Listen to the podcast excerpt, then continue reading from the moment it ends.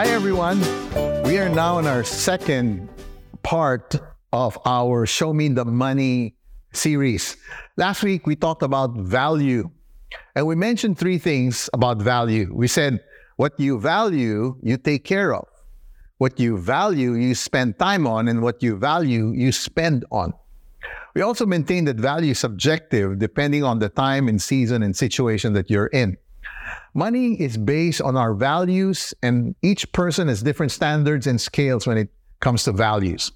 So last week, we also mentioned that before the use of money, people traded, and this is called bartering. They exchanged goods and or services for another.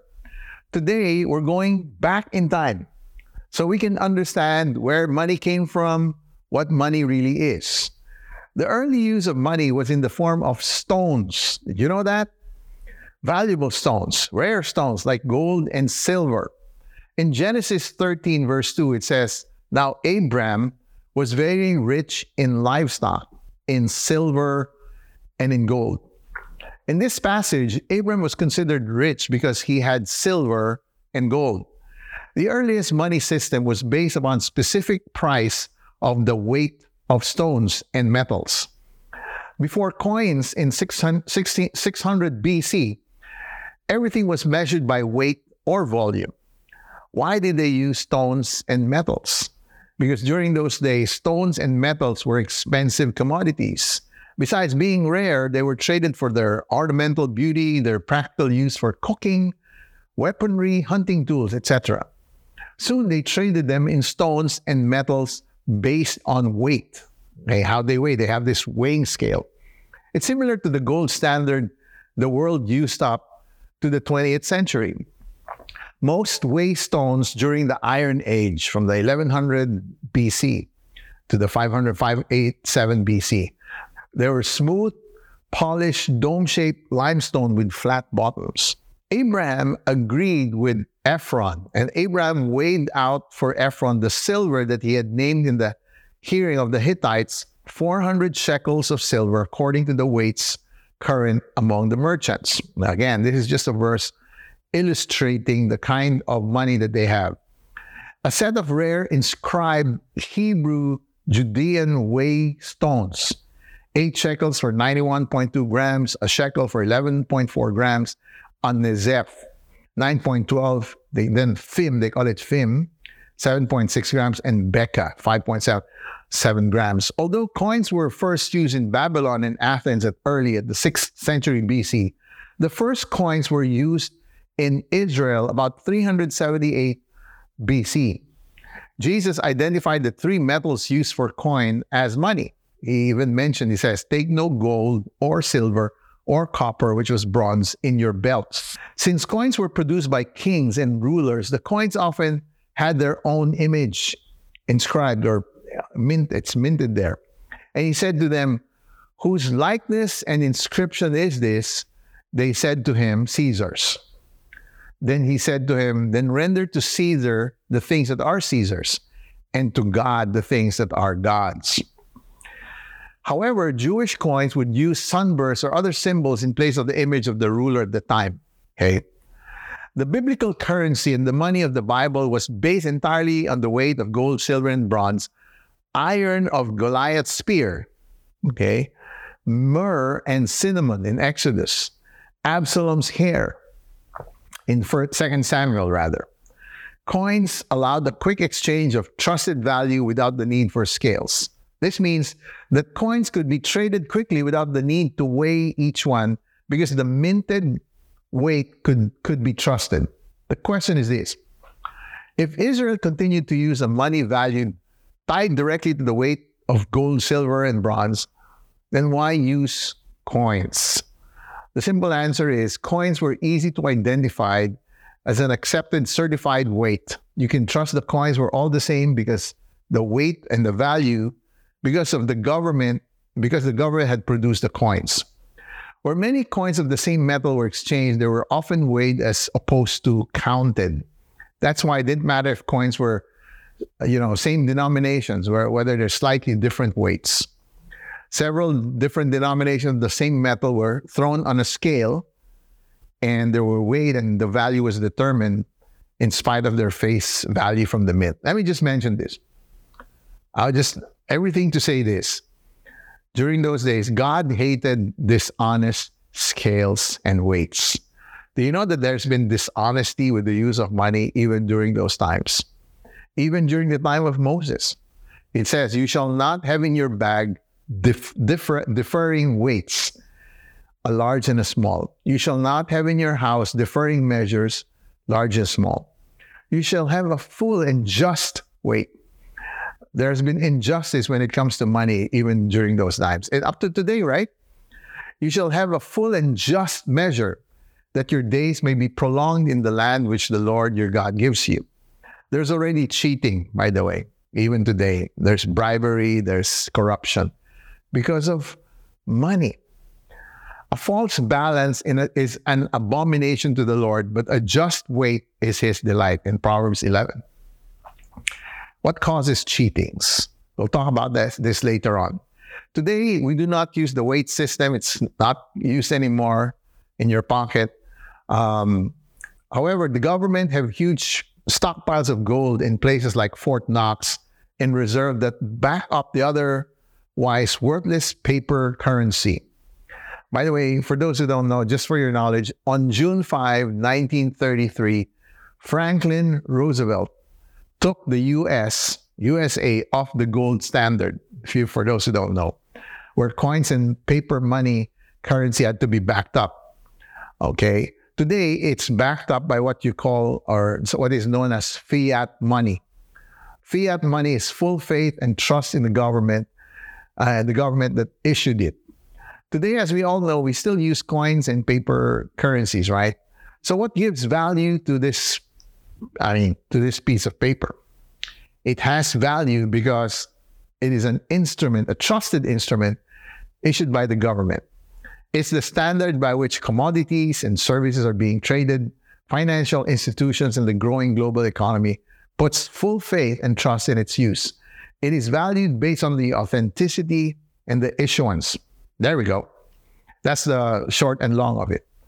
So what is money for? That's a long introduction, by the way. Very important, though. Our foundational verse for today is in Psalm 24:1. Listen to this. The earth is the Lord's and all it contains. Everything on earth is the Lord's. The world and those who dwell in it, including you and I. God owns us. So in this verse, we find that God owns the entire earth. It continues to say that even everything contained in it, the trees, the animals, the fish, everything is the Lord's, even the people. He owns you and I. He owns us. So if God owns everything, what do we own? Nothing. He owns everything. First point, God owns everything, including us. So we don't own anything. What's the piece of paper that was given to us when we bought something? Remember that deed of sale, and it says, now you're the rightful owner. Doesn't it say we own it? Technically, yes, but truthfully, no. We're given the right to steward it while we're still here on earth, but it ceases when you die, or you pass it on, and then they pass it on when they die. Someone else will take care of it.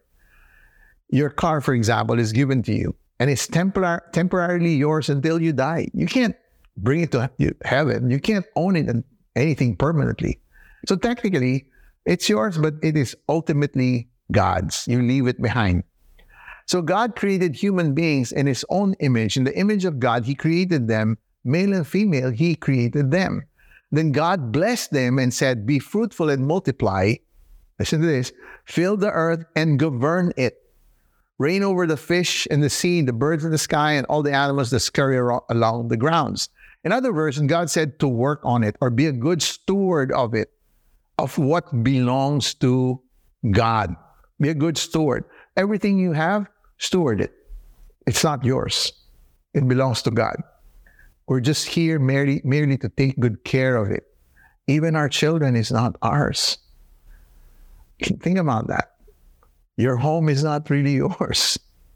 We truthfully do not own anything. So what is the purpose of God giving us things? Then God said, look, I've given you every seed-bearing plant throughout the earth and all the fruit trees for your food. You go to Walmart or you go to wherever, the grocery store. It's yours for the day. Of course, you have to pay for it. And I've given every green plant as food for all the wild animals, the bird in the sky, and the small animals that scurry along the ground, everything that has life. Point number two, God provides for us for all our needs. Why does God provide for you? For your needs. And my God will meet all your needs according to his glorious riches in Christ Jesus. Isn't God good? God's good. This word tells us that he will meet all our needs. It didn't say he'll meet some of your needs. He says all your needs. He will meet them according to his glorious riches in Christ Jesus. Not some, all your needs. It doesn't always say all your wants or desires. Just wanted to be clear. But it also said according to his glorious riches, according to what will glorify him. Amen?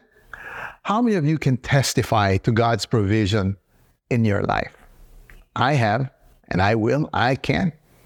How many of you are blessed by God's provision? Isn't he just a loving God who always provides for all our needs, the needs of his children? Third point, God provides for us. You have money, you have provision. For what? For our enjoyment. Not just for your needs, but for you to enjoy.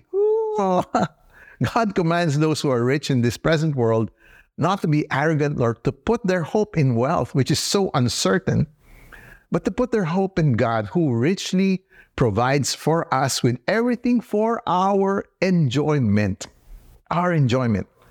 Are you enjoying God's provision for your life?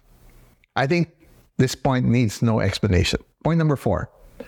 God provides for us so we can be a blessing to others. That's the purpose. One of the purpose.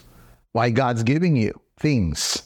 The Lord said to Abraham, leave your country and your people and your father's household and go to the land I will show you. So he was directed by God.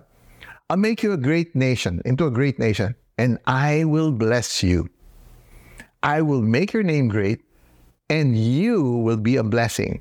You will be made rich in every way so that you can be generous on every occasion. And through us, your generosity will result in thanksgiving to God. That's why God's blessing you. Let me end by saying this. Do you know that you can live this life with everything you need and want and miss out on your purpose? I want to get to heaven and hear God tell me one day, he says, well done, good and faithful servant. Well done, Jay. You achieved the purposes I have for you. Well done, good and faithful servant. I want to know that I was able to achieve the destiny he had for me. Is that a good and inspiring thought? I know many of you who are watching are a blessing to many. You've been a blessing to us. You've been a blessing to me. You're achieving your purpose. For those who are not sure, the starting point is God, the creator of everything, heaven and earth. He created you and I for a purpose. If you want to live out your purpose, you need to first start with Jesus. First things first. You have to surrender your life to him. If that is you, and you want to start this day and say, God, before I even steward anything, everything comes from you anyway. I want to start with you. Not the provision, but the provider.